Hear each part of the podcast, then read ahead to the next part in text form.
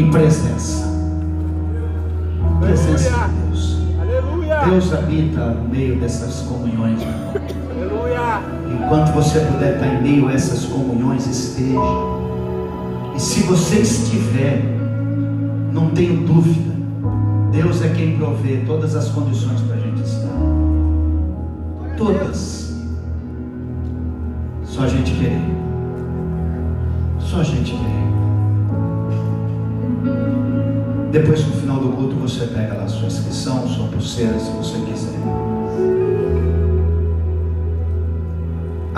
Bíblia comigo. No livro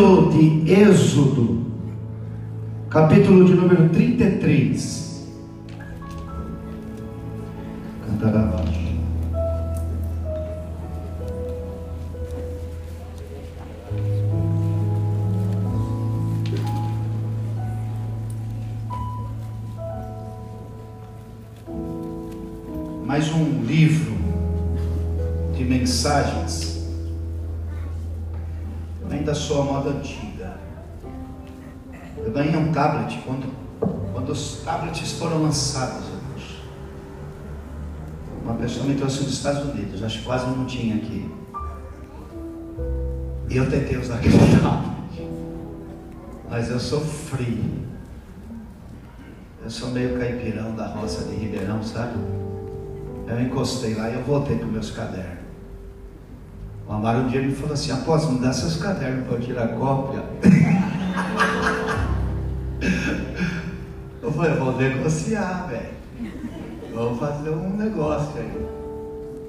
E hoje quando eu terminei essa mensagem, eu achei incrível como eu estou terminando esse, esse meu caderno. A última folha desse caderno não poderia terminar da melhor maneira que não fosse a gente falando da presença. Aleluia. Maravilhosa presença, gloriosa presença. Amém? Amém. Fiquei muito feliz com essa conclusão desse, desse caderno. A Rita que me deu, que fez para mim, todo personalizado. Apóstolo Wagner, bonito. Não sei se dá para você ver aí. Chique. Ela fez outros também, que já acabaram. É, Êxodo 33, tudo bem aí? Versículos de 1 a 15 diz: Disse mais o Senhor a Moisés: Vai, sobe daqui, tu e o povo que fizeste subir da terra do Egito, a terra que jurei a Abraão, a Isaque e a Jacó, dizendo: A tua descendência a darei, e enviarei um anjo adiante de ti, e lançarei fora os cananeus, e os amorreus, e os heteus, e os perizeus, e os heveus, e os jebuseus, a uma terra que emana leite e mel, porém eu não subirei no meio de ti, porque és povo de dura cerviz, para que te não consuma eu no caminho. E ouvindo o povo essa má notícia, chorou, e ninguém pôs sobre si os seus ornamentos. Porquanto o Senhor tinha dito a Moisés: Dize aos filhos de Israel que eles é povo de dura cerviz, e se por um momento eu subir no meio de ti, eu te consumirei. Porém, agora tira os teus ornamentos para que eu saiba o que hei de fazer.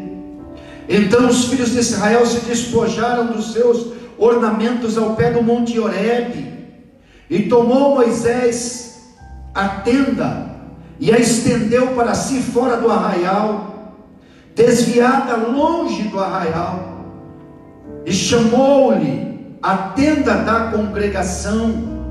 E aconteceu que todo aquele que buscava o Senhor saía à tenda da congregação que estava fora do arraial.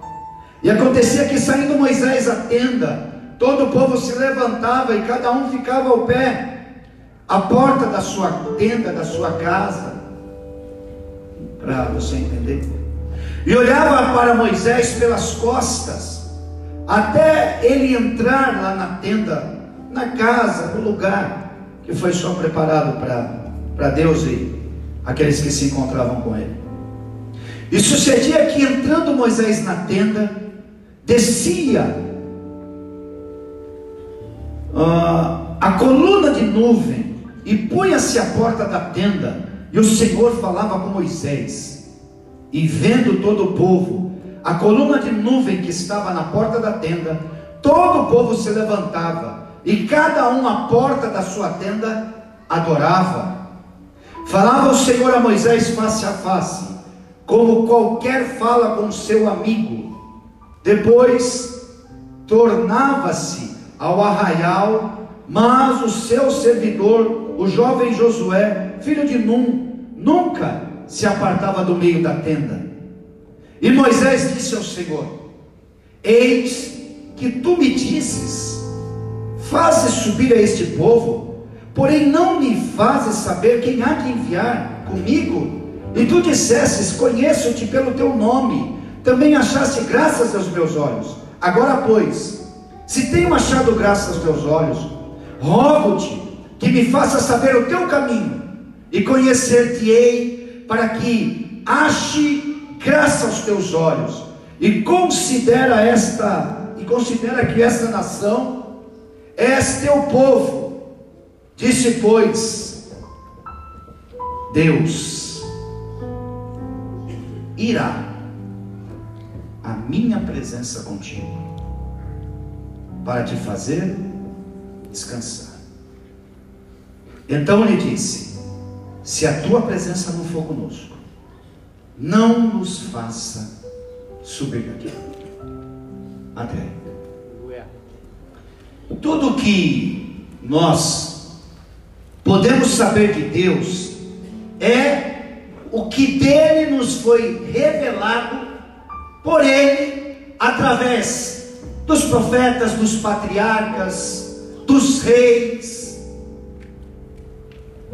dos discípulos, através das Escrituras Sagradas.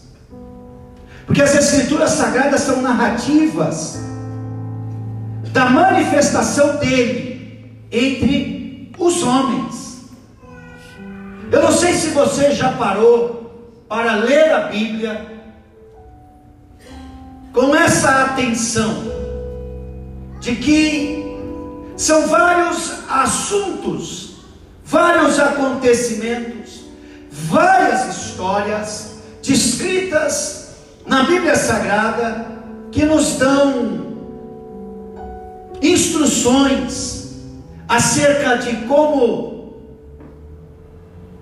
andar, como se comportar, como viver, a maneira que faremos isso trará um tipo de resultado para a nossa vida, se fizermos aquilo que as Escrituras nos ensina para as mesmas situações que outros viveram antes de nós, que estão descritos na Bíblia Sagrada, se fizermos as mesmas coisas acertadas em Deus que eles fizeram, teremos os mesmos resultados. E se fizermos as mesmas coisas erradas, sem Deus como eles fizeram, teremos os mesmos resultados, porém, o foco principal é a declaração de que Deus, Ele habita, Ele está entre nós. e que a presença dele é real. Ele é uma pessoa. Ele é uma pessoa e as escrituras nos mostram isso, porque ele tem uma personalidade. Ele não é uma força como alguns pensam, dizem, ensinam. Não.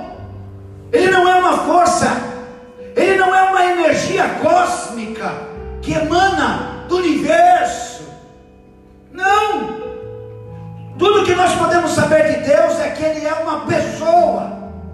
Ele fala, Ele sente, Ele vê, Ele se movimenta, Ele tem vontade própria, Ele se alegra, Ele se irrita, Ele se ira, Ele se compadece, Ele ama. Todas essas características são características presentes em pessoas. A Bíblia diz que ele tem uma vontade própria, mas também a palavra de Deus nos ensina que ele não é uma pessoa como o homem, que também tem essas características, que também tem essa personalidade. As Escrituras também dizem que ele é uma pessoa, mas ele não é como os anjos, que também tem essas personalidades. E por isso são pessoas, seres, não energias e não forças da natureza. A Bíblia diz que ele é único, como pessoa, como ser ele é único. Não há nenhum outro como ele. Antes dele, Deus algum houve. Depois dele, Deus algum há. E agindo Deus, quem impedirá? Ele é soberano. Ele está sentado acima de tudo e acima de todos. A Bíblia não apenas declara Sua presença entre nós, mas a Bíblia declara que Ele é acessível, Ele é uma pessoa acessível, Ele é uma pessoa que eu, você, nós podemos acessá-lo. Amém? Amém? Ele é atingível. Ele não é inacessível. Ele não é intangível.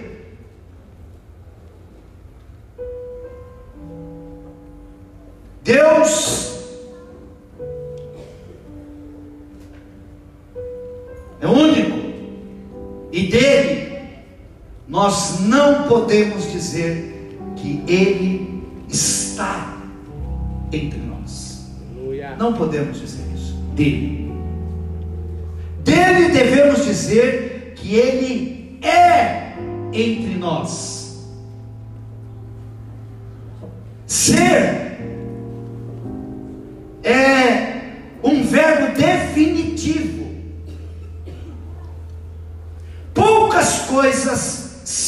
para sempre. A maioria está, e tudo que está se altera com o tempo e com os acontecimentos. Por isso que Deus não está. Ele é entre nós.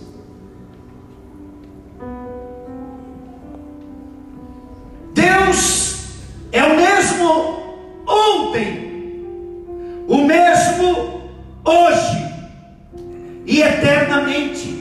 Hebreus 13, 8. Ele não está Deus, Ele é Deus. O mesmo não posso dizer, o mesmo você não pode dizer. Eu não sou Wagner, eu estou Wagner. E algum dia Em algum momento, se for em Ribeirão, não sei onde será, você vai ver uma lápide com meu nome escrito: Aqui jaz Wagner. Aqui jaz todos vocês, porque ninguém aqui é, nós estamos, mas Deus é. Deus não está, Deus é, estiveram por aqui e já não estão mais. Deus é com todos os que estão aqui. Deus é com todos os que estarão aqui. O que nós sabemos de Deus é que, na verdade, não sabemos se é muito, não sabemos se é pouco. Apenas sabemos que não é tudo. Apenas sabemos que Deus revelou a nós o que nos importa dele para esse tempo, para este agora. Sabemos que sabemos em parte, e sabemos que outras partes dele não sabemos. 1 de Coríntios 13, 12 diz isso. Nós vemos em parte, sabemos em parte, em parte não sabemos, mas haverá um dia em que saberemos exatamente quem Ele é, como Ele é, assim como Ele sabe exatamente quem nós somos. Levante sua mão ao céu. Porque agora vemos por espelho em enigma, mas então veremos face a face. Agora conhecemos em parte, mas então conhecerei, como também dele eu sou conhecido. Não sabemos se é pouco ou se é muito. Só sabemos que não sabemos tudo. E só sabemos que o que nós sabemos já é suficiente para transformar nossa história, para mudar nossa história para nos abençoar grandemente. Levanta a sua mão ao céu. Ele está aqui. Ele está aqui. A Bíblia, de repente, pode te parecer um livro muito grosso se você pensar em volumes. Né? Pode parecer um livro muito grosso. Mas, se você pensar em conteúdo, você vai entender que a Bíblia é muito fina. Aqui nesse livro, descreve a história da humanidade desde antes dela até o final dela. Dependendo do ponto de vista, por onde você olha, pode te parecer um livro muito grosso, mas dependendo do ponto de vista por onde você olha, vai ser um livro muito fino. Bem por isso, todos os assuntos, as histórias, elas estão bem condensadas aqui nesse livro. Existem histórias de povos, nações, famílias, indivíduos, de décadas em uma folha, de séculos em quatro folhas, de dinastias em seis, sete folhas. Quando nós lemos as Escrituras Sagradas e essas manifestações, essas revelações da presença de Deus entre os homens, naturalmente é você pensar que elas foram acontecendo sucessivamente, ou quem sabe, no, no máximo você pensar que ela aconteceu de um dia para o outro, ou sei lá, quem sabe no máximo você pensar uma semana para outra, um mês para outro, meses para outros. Mas são décadas, séculos. Então, se as mesmas histórias de nações, de famílias, de pessoas está condensada em folhas, a história da manifestação de Deus também está condensada.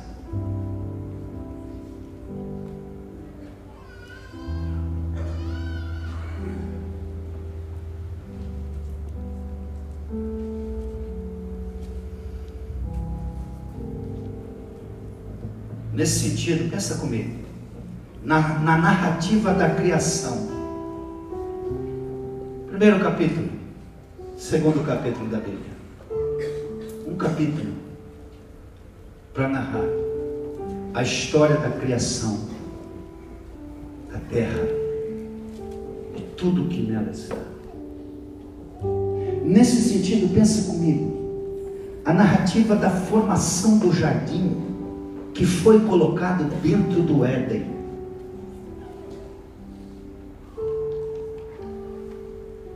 A narrativa da, da, da existência do homem, quando o homem passa a existir. E mais ainda, qual é o período de comunhão sem pecado, sem deixar de ter plena comunhão com Deus e com a sua presença no Éden, antes do pecado, antes de Satanás ter enganado o primeiro casal, onde tudo era harmonia, tudo era perfeito, tudo era comunhão, tudo era saúde, tudo era paz, tudo era alegria. Existem versículos que dizem isso. Qual foi o período de séculos que o homem viveu assim? De milênios? Qual foi esse período de tempo que o homem desfrutou totalmente livre da gloriosa, visível, palpável, sentível presença de Deus? Uau! Um capítulo a criação da terra, a formação do homem, sua permanência no jardim, lá no jardim do Éden. E depois disso, são 1187 capítulos da Bíblia para narrar a queda, o pecado, os resultados, os acontecimentos e até os dias de hoje. 1187 capítulos que estão dizendo essa grande história da qual hoje essa geração que eu e você nós fazemos parte, estamos nela. 1187 capítulos que mostram as consequências do pecado. E sabe de uma coisa? Qual é a grande manifestação do livro de Gênesis no primeiro capítulo? a grande manifestação do livro de Gênesis no primeiro capítulo, a verdade central no primeiro capítulo da Bíblia Sagrada, no livro de Gênesis é: no princípio criou Deus Bereshit Barak Elohim. No princípio criou Deus os céus e a terra, e o Espírito Santo de Deus pairava sobre a face das águas. O primeiro capítulo de Gênesis, a verdade central é: Deus está presente. Presente antes da criação. O primeiro livro, o primeiro capítulo do livro de Gênesis diz: E disse então Deus: façamos então agora e começa a dizer: e haja, e as coisas começam a acontecer. Mais uma vez, a verdade central e absoluta no primeiro capítulo de Gênesis qual é? Deus agora na criação, na obra da criação. Ele ali presente na obra da criação. Louvado seja o nome do Senhor Jesus. Qual é a verdade central do segundo capítulo da Bíblia Sagrada? A verdade central do segundo capítulo da Bíblia Sagrada é: façamos agora, então, o homem, e ele será conforme a nossa imagem e semelhança. E Deus pega do pó da terra, faz o homem, sopra sobre as narinas dele, e o homem passa a ser alma vivente. Qual é a verdade central do segundo capítulo da Bíblia?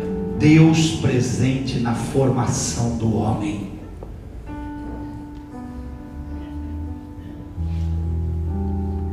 Terceiro capítulo do livro de Gênesis. O homem peca, o homem desobedece e o homem escuta a voz da serpente, peca contra Deus. E qual é a verdade central do terceiro capítulo da Bíblia? Mesmo depois que o homem pecou, a Bíblia diz: e Deus foi lá no jardim do Éden, na viração do dia depois que o homem pecou. A terceira verdade central, ou perdão, a mesma verdade central nos três capítulos da Bíblia é: o homem pecou no jardim e Deus ainda estava presente no jardim. Levanta sua mão, Senhor. Deus está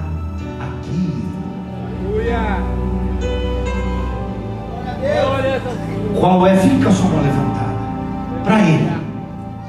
Qual é a quarta mensagem? Ou a quarta, a mesma verdade no quarto capítulo da Bíblia? Nasce Caim e Abel. Te parece, me parece, é claro, que a verdade central do capítulo 3 é a queda, é o pecado, o homem pecando, o homem escutando Satanás. Não é. A verdade central é Deus ainda estava no jardim.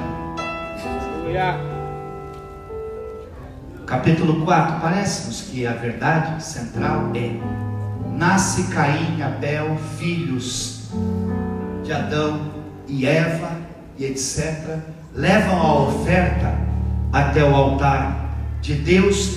Deus não se agrada com a oferta de um e com o coração do outro, se agrada da oferta de outro e do coração do outro e então Caim ira-se e aceita no coração dele matar o irmão. Essa parece ser a verdade central no quarto capítulo, mas não é. A verdade central do quarto capítulo. Deus sai do seu trono e vem bater um papo com Caim. Caim, o que está acontecendo com você? Eu vejo que o seu coração está com uma trama muito má. Cabe a você controlar esse pecado aí, agora dentro do seu coração. No quarto capítulo, a verdade central é: mesmo o homem expulso do jardim, mesmo o homem com seu coração mau, Deus ainda vai lá com a presença dele. E por todos os outros, mil 185 capítulos da Bíblia, você vai ver essa verdade central, a presença de Deus entre os homens. Levanta a sua mão, céu. Deus está aqui. Deus está aqui nessa noite. Essa é a verdade central, meu irmão. De que Deus está aqui nessa noite. Essa é a verdade central. O grande acontecimento na história da humanidade é a presença do Criador nela. Nela. A, a grande, o grande acontecimento da humanidade, já disse Billy Graham, não é o homem ter saído da terra e ter chegado na lua. O grande acontecimento na história da humanidade é Deus ter descido do céu, ter saído do céu e ter pisado na terra. Levanta a sua mão ao céu. Deus está aqui, meu irmão. Deus está aqui. Deus está aqui. Qualquer coisa pode acontecer aonde Deus está. Qualquer, qualquer, qualquer, uma libertação, uma cura, uma salvação, um ajuste, qualquer coisa pode acontecer. Então, por que não acontece essa qualquer coisa na vida de todos? Porque não são todos que conseguem perceber, não são todos que conseguem mergulhar, não são todos que conseguem absorver, não são todos que conseguem se ligar na presença dEle. Levanta a sua mão céu e rasga o seu coração. Você não está vendo um homem aqui falando de história de homem. Você está vendo um homem aqui falando da história de Deus. Você está vendo um homem falando aqui que teve a sua vida transformada pela presença de Deus. Você está aqui em um lugar em que tudo aqui é feito com o único propósito de louvar, exaltar e glorificar a esse Deus.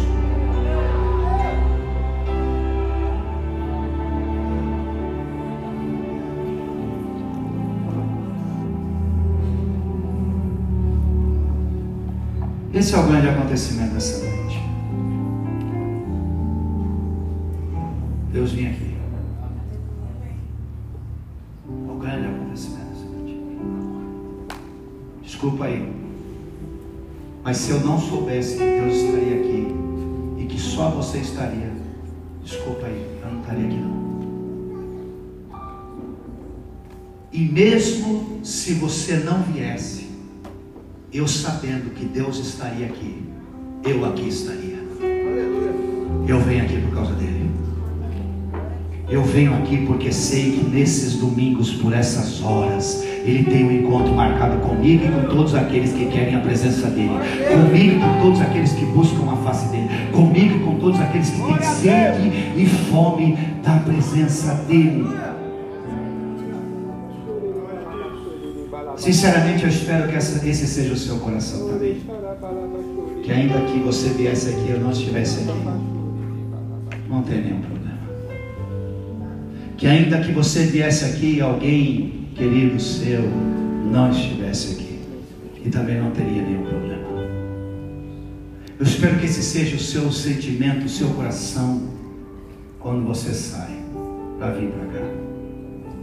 Porque você sabe que Deus tem um encontro marcado com você. E que por algum momento, que por alguma ocasião, em alguma hora, Ele vai manifestar.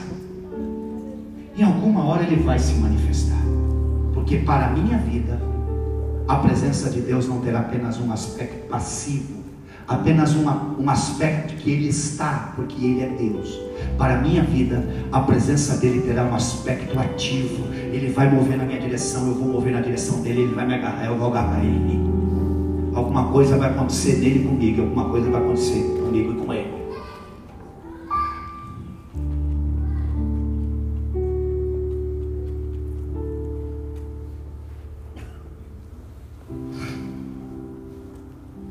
Louvado seja o seu nome, Jesus. Ei, escute o que eu vou lhe falar. Em uma leitura superficial, pode nos parecer que Deus foi muito mal ao lançar o homem para fora do jardim, depois que ele pecou. Em uma leitura superficial pode lhe parecer, pode me parecer, pode nos parecer que Deus foi até certo aspecto rude de ter lançado o homem para fora do jardim e ter colocado querubins com espada de fogo na entrada para o jardim, com espadas flamegantes para que o homem não pudesse voltar lá mais para o jardim. Anjos guardando a volta para o jardim. Eu quero lhe dizer uma verdade nessa noite: que mesmo os juízos de Deus, não são carregados de vingança. Mesmo quando Deus precisa porque ele tem uma palavra empenhada. Mesmo quando ele precisa entrar com juízo, os juízos de Deus não têm um aspecto de vingança. Neles, em seus juízos, há livramentos. Neles, em seus juízos, há novas possibilidades. Ei, imagine o contrário. Imagine Deus saindo do jardim, deixando Adão e Eva dentro do jardim, com anjos de espada fumegante, para que eles não pudessem sair de lá. Imagina Adão e Eva dentro do jardim sem a presença de Deus lá dentro. Isso era juízo. Isso seria o juízo. Se Deus dissesse: Vou trancar Adão e Eva, e agora eles vão morrer dentro do paraíso. Porque agora se tornaram mortais e morrerão dentro do paraíso sem a minha presença. Não poderão sair de lá, ficarão encarcerados no paraíso. Isso seria cruel. Porque, escute o que eu vou lhe falar pela boca de Deus nessa noite.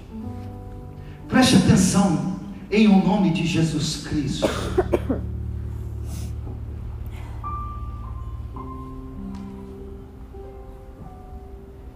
Eles perderam a presença de Deus dentro do paraíso. Assim como, aliás, perdão, eles se corromperam dentro do paraíso, assim como Satanás se corrompeu dentro do céu.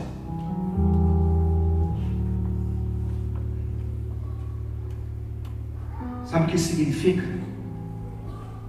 Que não são os ambientes e nem as condições que vão determinar nossa existência significa que não são os ambientes e nem as condições favoráveis que vão determinar a nossa existência. O que vai determinar quem você é sempre será considerar a presença de Deus. Tudo sem a presença de Deus é nada.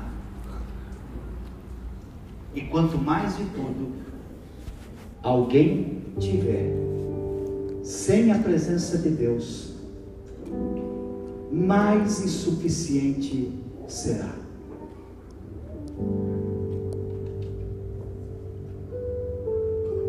Quanto mais de tudo uma pessoa tiver sem a presença de Deus, mais insuficiente será. E quanto menos de tudo alguém puder ter sem a presença de Deus, mais lhe parecerá que lhe falta. Eu vou te fazer uma pergunta, irmão. Quem tem quase tudo,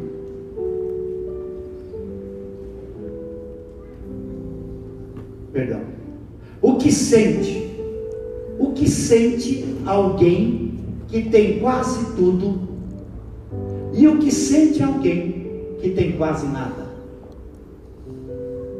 Qual é o sentimento de alguém que tem quase tudo? E qual é o sentimento de alguém que tem quase nada? A mesma coisa. Insatisfação, vazio, frustração, decepção, agonia. Porque quase tudo, sem a presença de Deus, é nada quase nada. Sem a presença de Deus é a mesma coisa.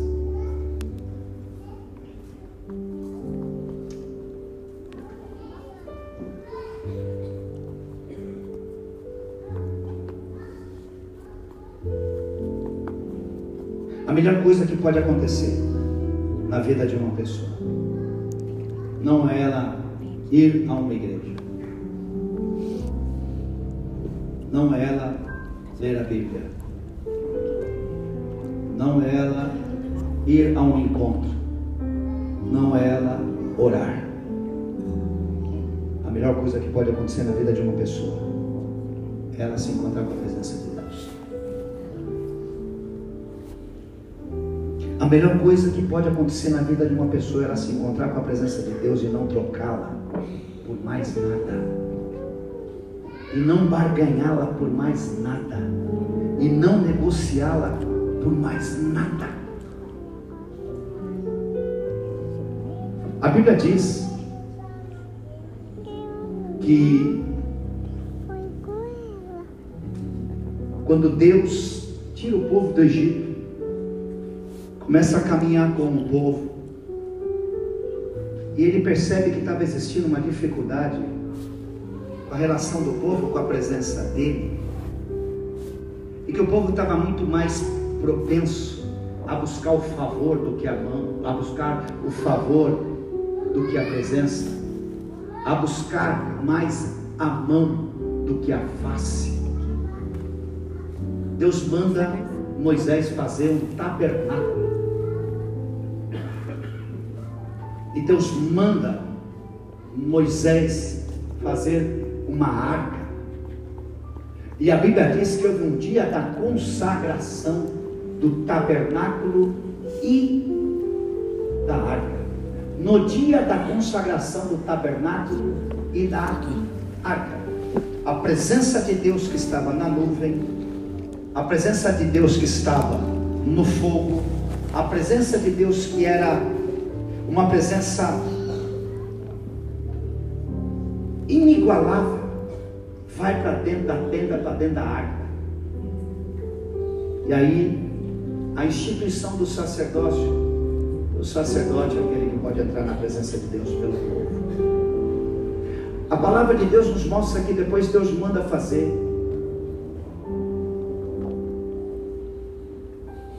um templo lá em Jerusalém. E dentro do templo em Jerusalém, ele também manda fazer um espaço para a tenda e para que na tenda, dentro do templo, esse espaço reservado para que essa tenda, essa arca, e de novo ali estivesse a presença de Deus. E quando você vê o sacrifício de Jesus Cristo, lá na cruz do Calvário, aconteceu tanta coisa maravilhosa. É óbvio, perdão dos nossos pecados, a possibilidade de sermos restaurados e sermos restituídos como filhos de Deus. Mas lá em Mateus capítulo 27, versículo 51, está escrito que enquanto Cristo ele entregava a sua vida no Calvário, a cortina que fazia a separação entre o Santo dos Santos, o lugar santíssimo, ela foi rasgada de cima até embaixo. Mateus 27, 51. Rasgou. E eu quero lhe dizer uma coisa, preste atenção nisso. A cortina rasgou de cima a baixo, não porque Deus estava destruindo o princípio sacerdotal de liderança, de Deus se mover através da vida de líderes, de pastores, não.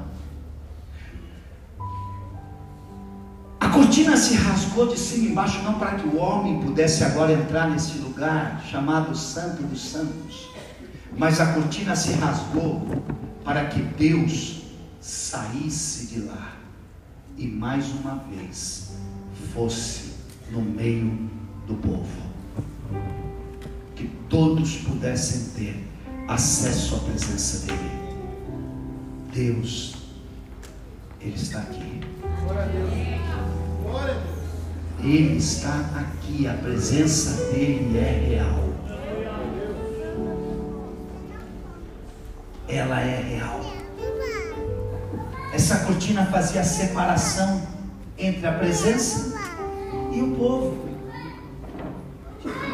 Hebreus capítulo 9 vai nos ensinar claramente o que aconteceu quando Cristo estava sendo sacrificado. Dentre todos os benefícios maravilhosos do sacrifício de Jesus, dentre eles está a presença de Deus voltar para o meio do seu povo, porque Deus tem prazer em estar aonde o seu povo está, em meio ao seu povo. Glória a Deus. Deus tem prazer em liberar da presença dele em meio ao seu povo. Então veja bem, não é uma espécie de jardim ao contrário. A tenda, o templo, não é uma espécie de jardim ao contrário. Seria Deus dentro e o povo fora. Mas quando Deus ele coloca o homem para fora do jardim, a presença dele foi junto. Não adianta você escolher um bom lugar para você ficar. Não adianta você fazer o melhor plano para a tua vida. Não adianta você chegar no maior lugar que você possa imaginar de chegar, porque se a presença de Deus não estiver com você, você vai estar vazio, insatisfeito, infeliz e seja lá mais o que for.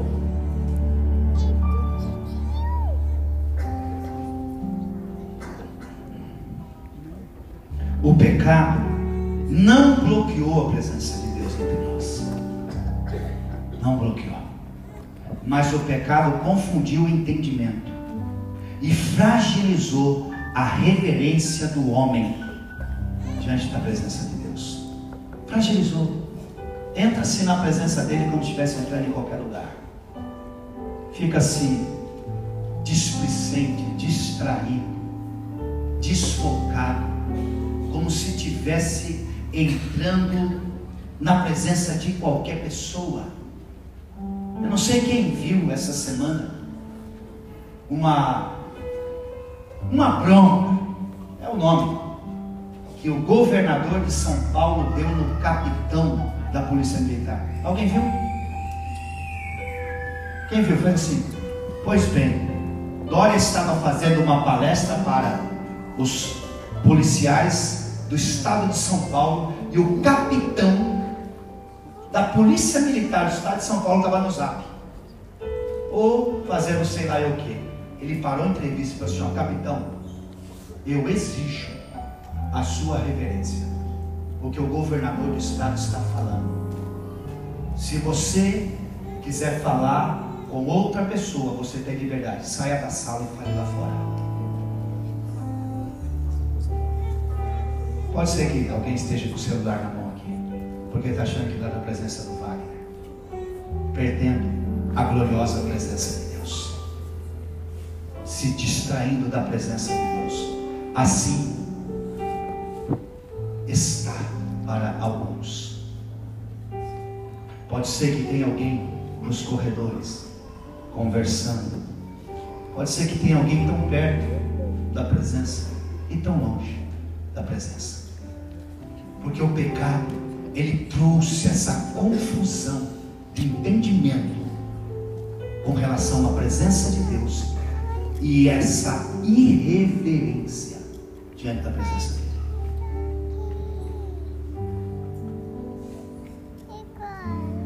Irmão, não tenho dúvida nenhuma que quando eu vou em um culto, seja onde for, com quem for, eu tenho certeza que meu Deus é Ele que vai estar ali. Você não vai ver eu sentar numa cadeira e sair dela antes que o culto termine. Você nunca vai ver. Porque eu sou, como que fala? Eu sou disciplinado. Nada disso. Porque eu sei que eu estou na presença de Deus. Eu sei que Deus está ali. Eu sei que por um momento Ele pode se revelar para mim. Em um momento Ele pode ser Wagner. Não. Olha eu agora, não só aqui, olha eu agora diante de você, olha eu agora, eu coloquei-me face a face contigo, Wagner. Eu fico nessa expectativa na presença dele, irmão. Fico. Fico.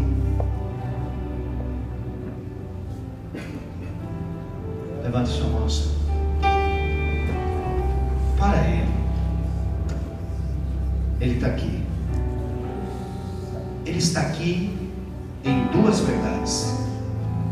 Ele está aqui na presença passiva dele, porque ele é Deus e onipresente, e está em todo lugar. Mas ele também pode estar aqui na tua direção, na presença ativa dele. Ele pode se virar para você se ele vê que você está virado para ele. Ah, discípulo, o que não pode acontecer? Tudo, qualquer coisa pode acontecer absolutamente qualquer coisa. Nada é impossível a Ele. Nada é impossível a Ele. Jacó brigou com ele e disse para ele: Senhor, me dá minha bênção. Me dá minha bênção, eu agarro contigo e eu não saio da sua presença sem que o Senhor me dê da tua bênção.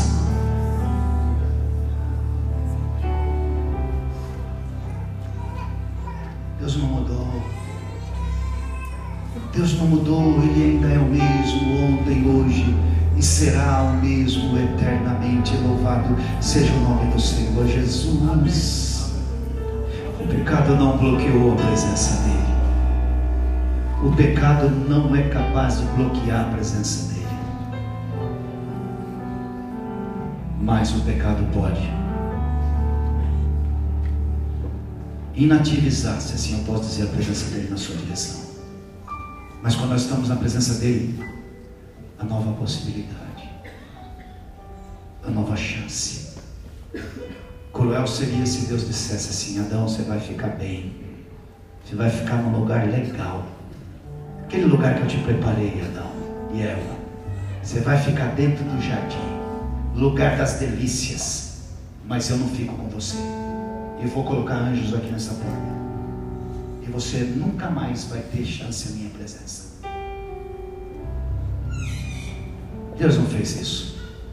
Deus não disse vai para fora. Deus não disse vai, some daqui. Deus disse vamos. Vamos para fora que agora nós vamos ter que construir uma nova história. Vamos para fora porque agora não haverá um lugar que vai ser bom para você sem a minha presença. Vamos para fora não para você encontrar um lugar bom. Vamos para fora para andar junto comigo. Vamos para fora para caminhar comigo. Vamos para fora, porque agora você vai fazer uma caminhada comigo todos os dias e todos os dias agora serão poucos, Adão. Você vai caminhar comigo todos os dias. Eu sei quais serão todos os seus dias. Você não sabe, Adão. Eu já sei quantos serão todos os seus dias. Você vai caminhar comigo agora fora, seja quantos dias forem eles, até o dia que você voltará comigo para um novo céu e uma nova terra, até o dia que você estará no lugar incomparavelmente melhor do que aquele que você conheceu. Adão, você só conhecia o Éden. Você foi criado no Éden, só sabia do Éden, só conhecia o Éden. E agora, eu vou te levar para conhecer o céu, aonde eu moro, onde eu estou, cercado por anjos, querubins, serafins, toda a santidade, toda a milíades. E você verá que há um lugar melhor e o melhor lugar é na minha presença, na minha presença, na minha presença, na minha presença. Agarra a presença dele, igreja. Agarra a presença dele. Ele está aqui, ele está aqui. Ele veio aqui porque você veio. E se você veio aqui porque ele estaria, então tem um encontro poderoso, maravilhoso que está para acontecer. Agarra nele, não solta dele. Ou você acha que o culto ficou tarde para Jacó? Ficou nada, ele disse: se é para amanhecer, nós vamos amanhecer, Deus, porque para mim é o que importa. Eu só deixo o selinho, eu só vou se a tua bênção chegar.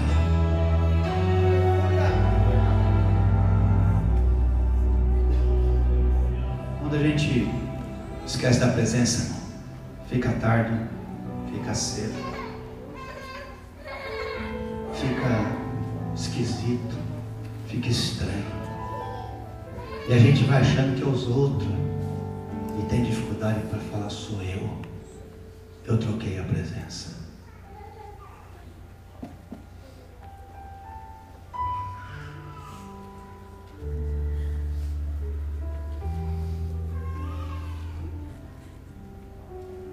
Gênesis capítulo 11. Talvez consiga consiga sobre um aspecto nos mostrar essa confusão de entendimento que vem quando a gente sai para fora do jardim. Eles tiveram uma ideia, irmão. A ideia deles foi a seguinte: vamos construir uma torre. E vamos construir essa torre, vamos construindo, construindo, construindo, construindo, construindo, construindo, construindo, construindo, levantando, levantando, levantando, até o quê? Até o quê? Até o quê? Até eu chegar no céu.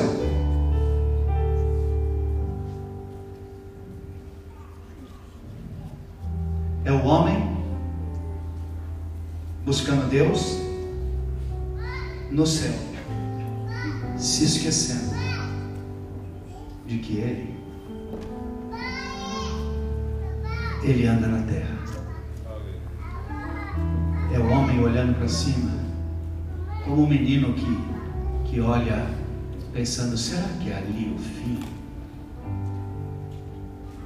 Como um menino que olha um avião passando lá no alto.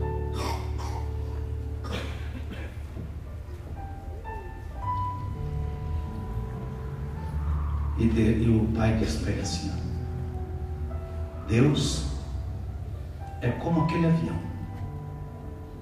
que passa lá no céu. E o filhinho diz: Mas pai, então Deus é tão pequenininho. O pai pega na mão do filho em um dia e leva ele em um aeroporto. Vai com ele lá onde ficam as aeronaves e diz assim: Filho, sabe aquele avião que você viu lá no céu que te parecia pequenininho? O que, que você diz agora desse avião? Diz: Nossa, pai, como parecia pequeno e distante no céu, mas como agora eu estou vendo que ele é perto e grande.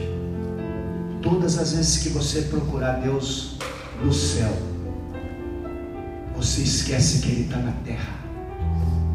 Você esquece que Ele está aqui entre nós. Deus está aqui nessa noite. Deus está aqui nessa noite. Se você tem uma enfermidade, um câncer, se você tem algum mal no seu corpo físico, eu quero dizer para você, hoje Deus não veio com a graça que ele veio a semana passada.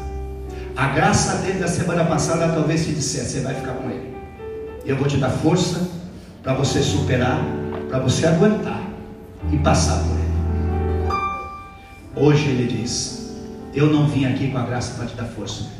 Hoje eu vim aqui com a minha presença, e na minha presença, tudo que não é criação minha, tudo que é resultado do pecado, tudo que veio para a tua vida por causa do pecado, por causa da consequência do pecado, a minha presença vem e queima e purifica toda a sua vida, toda a sua história, toda a sua história. Semana passada, Deus veio aqui na graça, hoje Ele veio aqui na presença. Talvez na graça Ele dissesse: Ei, aguenta aí, vai ter que ficar assim, o seu casamento vai ser desse jeito, ok? Você recebeu aquela graça e você entrou nela e disse: Obrigado, Jesus, amém. Eu fico na sua graça, a sua graça me basta, tudo bem, porque quando eu estou fraco, o Senhor se faz forte, mas hoje Ele diz: Ei, porque você entrou na graça e porque você recebeu a graça, hoje eu vim com a presença e hoje eu transformo o teu casamento, transformo tua família, transformo toda a tua história.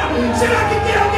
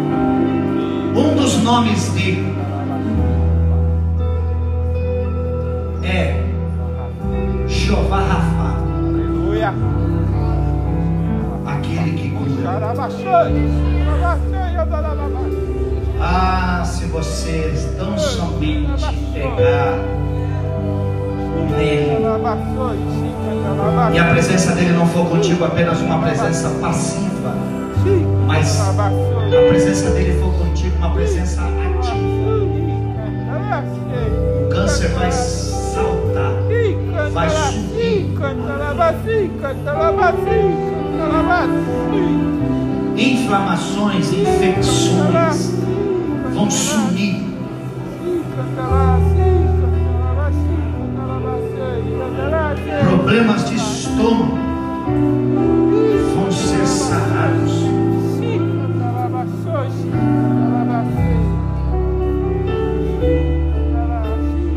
Não é porque eu estou falando, porque o que eu estou falando está escrito, mas é porque você vai agarrar a presença.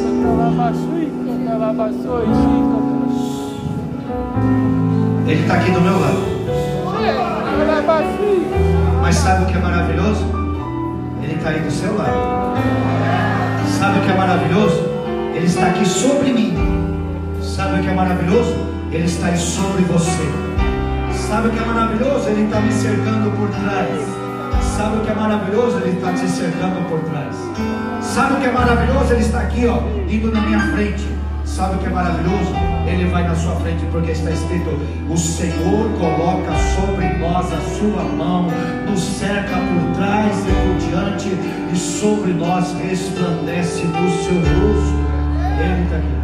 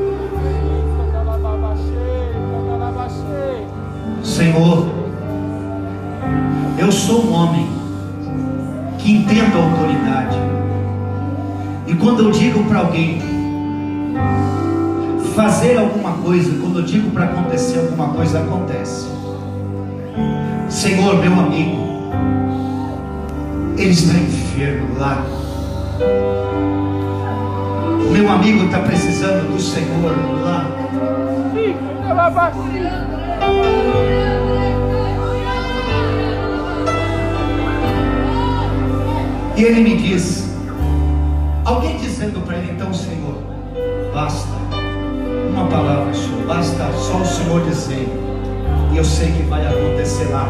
Deus ministra na minha vida aqui hoje, que lá onde tem uma necessidade, algum seu, alguém seu, alguém que você está lembrando agora, pesando no seu coração, pesa no coração de Deus, e Ele vai lá com a presença dele.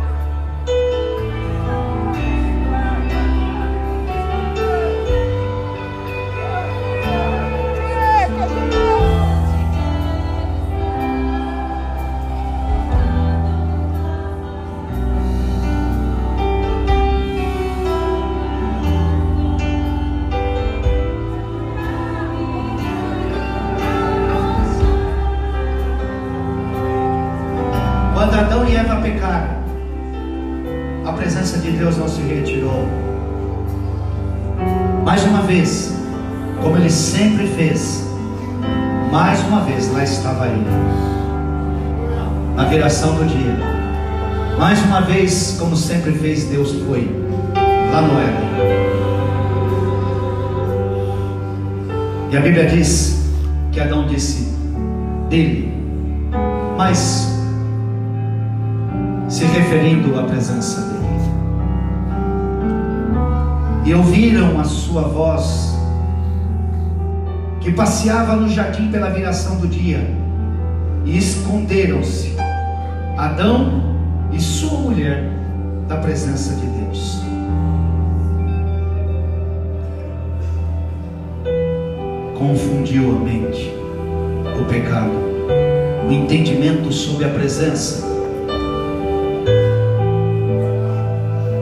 Muitos foram, ou melhor, muitas foram as consequências do pecado. Mas, sobretudo, essa confusão deixada no entendimento do homem sobre a presença dele, a presença de Deus. E por causa do medo se esconderam da presença de Deus tiveram medo da presença de Deus, se esconderam de Deus, porque pecaram. E todo aquele que peca e se esconde de Deus por causa da presença, vai dizer que é porque alguém fez isso. É alguém que me levou embora a presença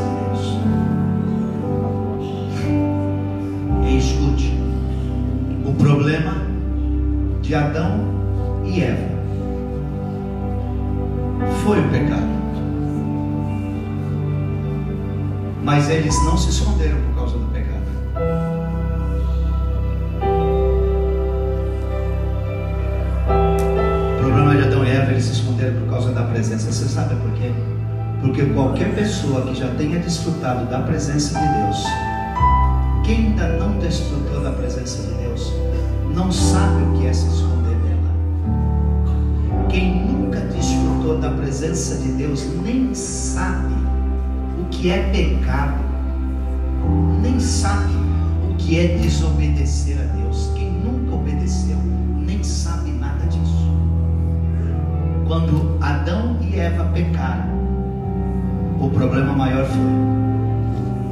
presença.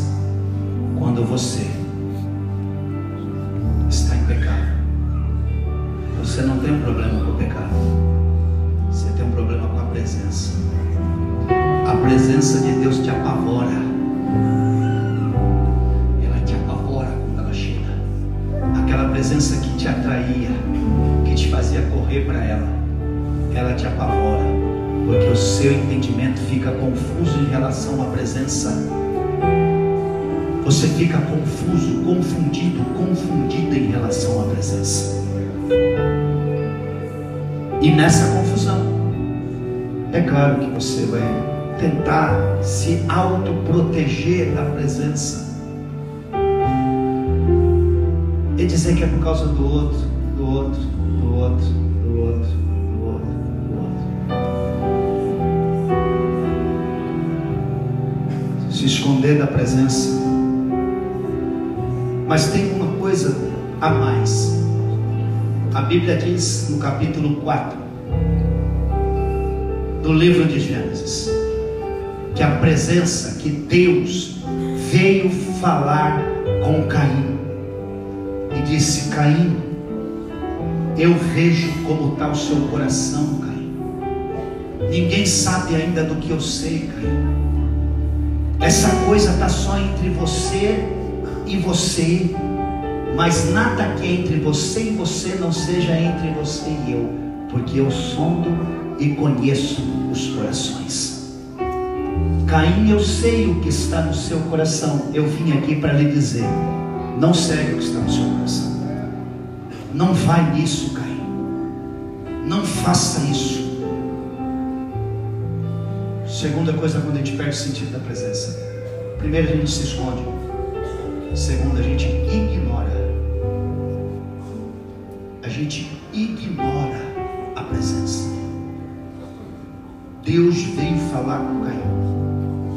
E Caim ignorou o que Deus falou. E fez justamente aquilo que estava no coração dele. Você sabe por quê? Porque não há nada que vá acontecer que já não tenha acontecido no seu coração, seja para o bem ou seja para o mal. Não há nada que venha acontecer para fora que um dia já não aconteceu para dentro. Não há nada que vá tomar forma para fora que um dia já não tenha tomado forma para dentro. Seja lá o que for, de bom, primeiro tomou forma dentro e depois vai começar a ser executado para fora.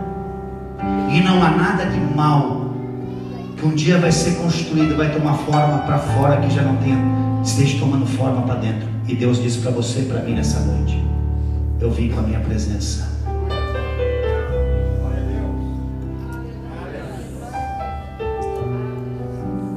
Porque o que Adão fez, perdão, porque é, o que Adão fez quando a minha presença veio, foi problema de Adão. O que Caim fez quando a minha presença veio foi problema de Caim. O que você vai fazer quando a minha presença vir é problema seu.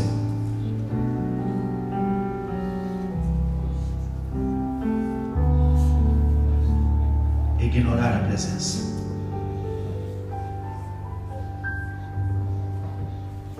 O problema, irmão, não é você pensar que não está mais ouvindo a voz de Deus. Problema é você estar ignorando ela talvez há muito tempo. Deus nunca deixou de falar, nunca vai deixar de falar. Deus não saiu com a presença e não vai sair. E Deus é tão maravilhoso que Ele veio aqui hoje dizer: A minha presença está aqui entre vocês. A minha presença está aqui entre vocês. Agora, uma coisa maravilhosa, senta. Uma coisa maravilhosa, maravilhosa, maravilhosa, maravilhosa. Êxodo 33. Deus diz para Moisés e para o povo: Eu vou cumprir a promessa que eu te falei. Eu vou te colocar onde eu te falei que eu ia te colocar. Vai acontecer com você o que eu falei que ia acontecer. Só que vai acontecer sem eu. Vai acontecer, mas eu não vou. Quando tudo isso acontecer, eu não vou estar lá. Alguns de nós, irmãos, só queremos que tudo aconteça. Alguns de nós o que mais importa é que aconteça. Alguns de nós o que importa é que resolva, que melhore, que acabe, que tenha outro aspecto, que tenha outra circunstância, que tenha outra realidade. Alguns de nós é isso mesmo que importa. E é por isso que tem muita gente que se perde dentro da bênção. Porque está na bênção, mas Deus não está nela. E Deus disse para Moisés: Moisés, eu vou enviar um anjo. Esse anjo vai na frente, vai resolver tudo vai tirar todos os impedimentos, porque a minha promessa não volta. O que eu disse acontece. Porque eu não sou homem e nem filho de homem para que minta ou para que se arrependa. Tendo dito eu, assim será. Vai acontecer. Tudo o que eu te falei vai acontecer. Vou mandar um anjo na frente. Meu irmão, o que você faria? Um anjo na sua frente. Hã? Destruindo tudo, quebrando tudo, te colocando, abrindo a sua porta, resolvendo, melhorando. Hã? Talvez você possa, na verdade, estar vivendo isso, um anjo na sua frente.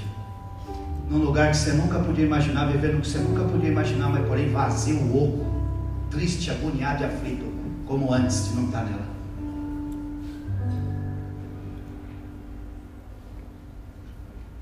Porque talvez a gente possa ter feito o contrário que Moisés fez. Moisés disse: Não, Senhor. Se a tua presença não for, eu não quero ir. Se for para acontecer tudo isso sem o Senhor, não aconteça.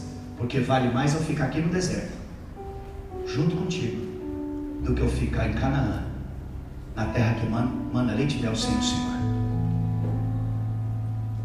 Deixa eu aqui, porque eu contigo, está tudo resolvido. Mas tudo resolvido sem o Senhor é o maior problema que eu já enfrentei na minha vida. A presença. A presença de Deus.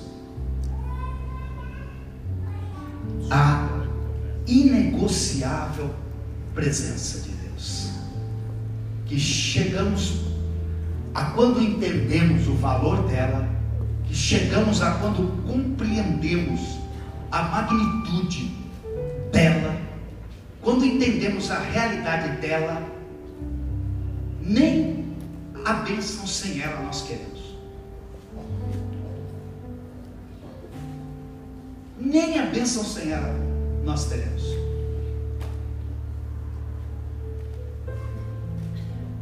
Moisés não é uma voz solitária. Moisés é uma voz reproduzida em cada geração por alguns homens e algumas mulheres.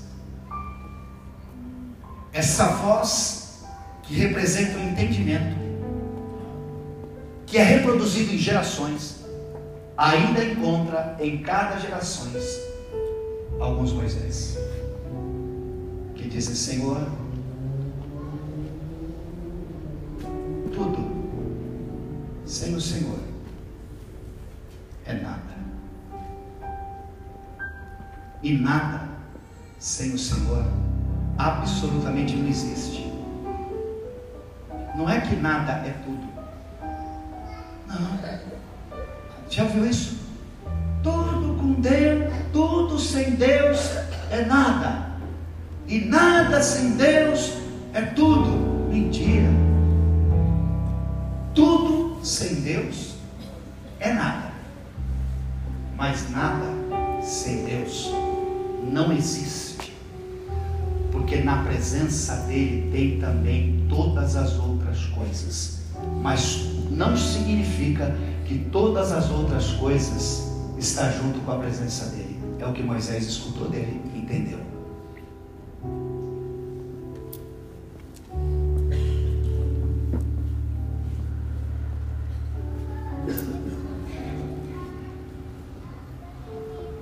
Há quem diga uma frase que eu escutei esses dias: que fracasso é acertar naquilo que Deus não tinha para a nossa vida. Esse é fracasso.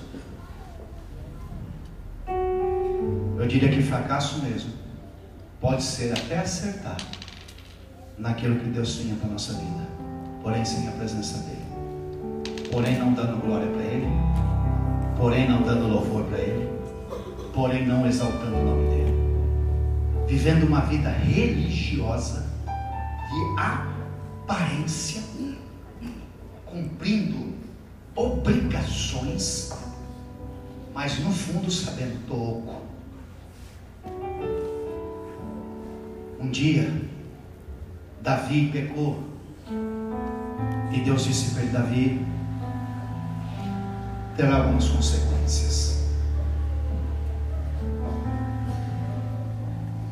E Davi disse, Salmo 51, leva o que o Senhor quiser de mim. Pode tirar o que o Senhor quiser. Porque é tudo que eu tenho veio do Senhor. Mas só não retire de mim o teu Espírito. Só não retire de mim a tua presença. Cria em mim, ó Deus, um coração contrito, um coração quebrantado. O meu coração, meu interior, o seu coração e o seu interior, ele é de uma medida exata. Exata. Que você pode pôr tudo dentro, que não vai encaixar e não vai ser suficiente. Porque a medida exata, ela é a medida de Deus. Quem tem Deus tem falta de nada. Nada. Porque em Deus está tudo. Absolutamente tudo. Você pode se colocar em pé? Por favor. Você pode levantar sua mão a Ele como um sinal de, de estar rendido. Sabe alguém que está desarmado?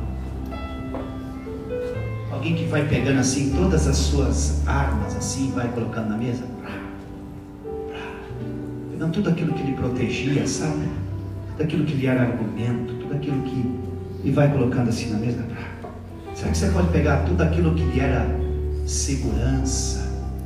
Sabe? Você pode pegar tudo aquilo que lhe era suprimento. Será que você pode colocar agora tudo na mesa? Diante de Deus, você consegue fazer isso?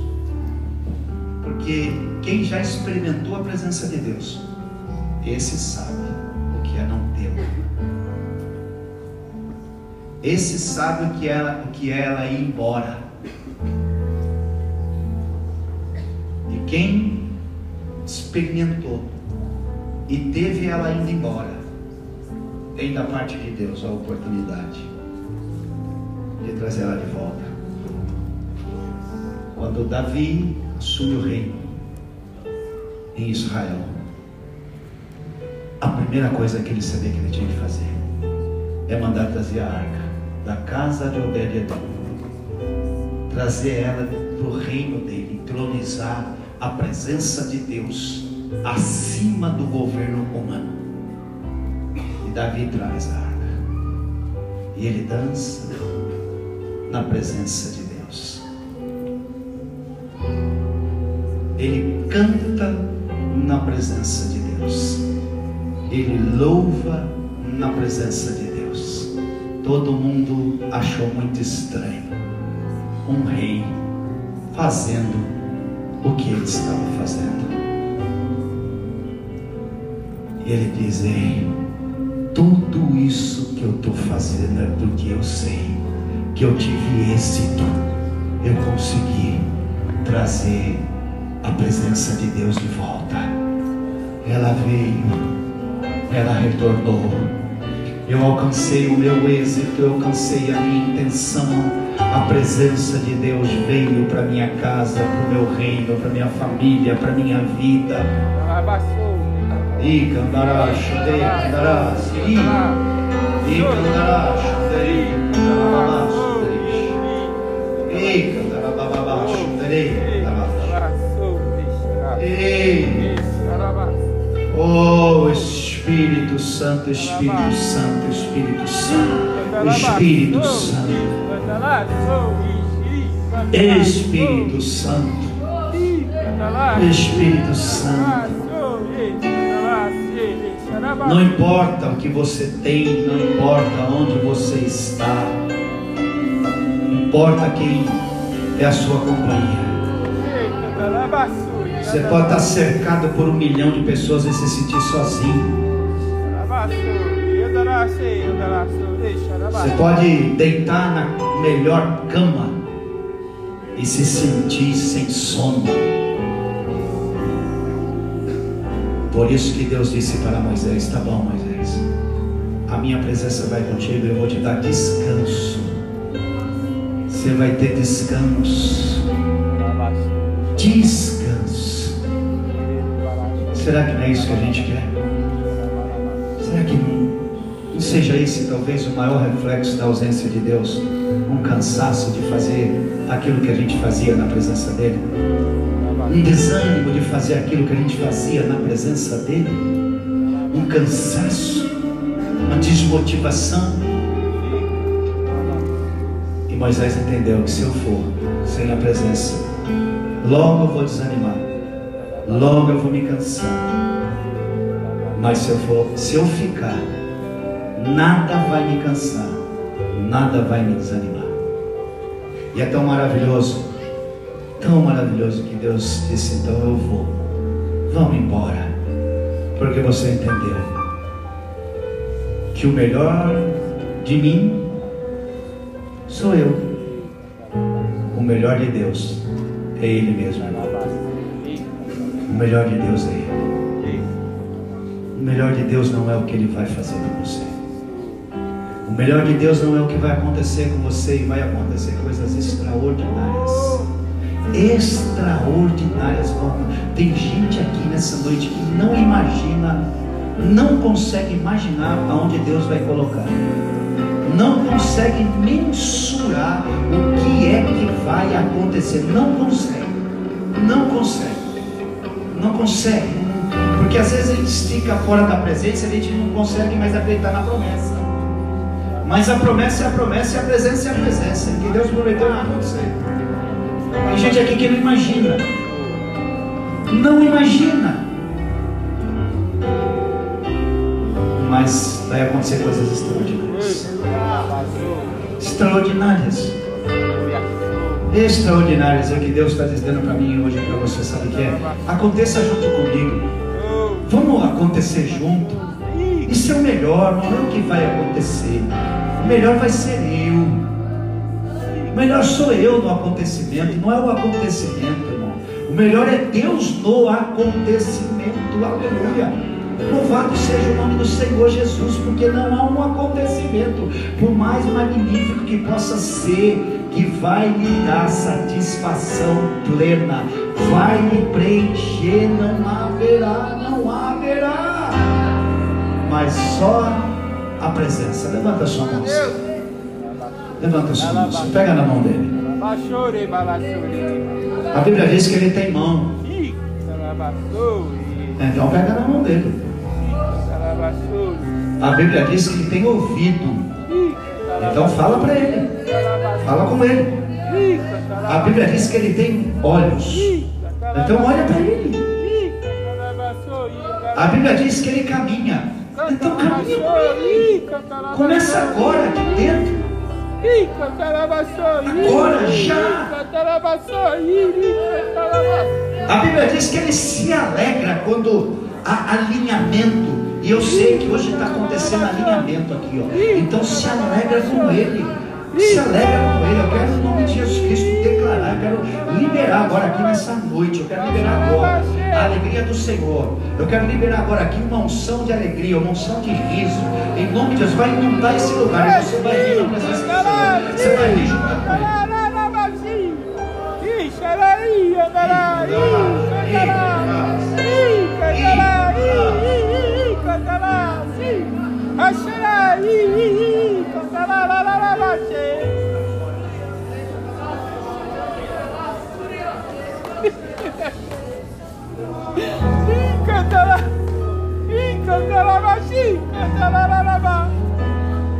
Eu não sou homem para que minta, ou para que me arrependa de nenhuma das minhas promessas.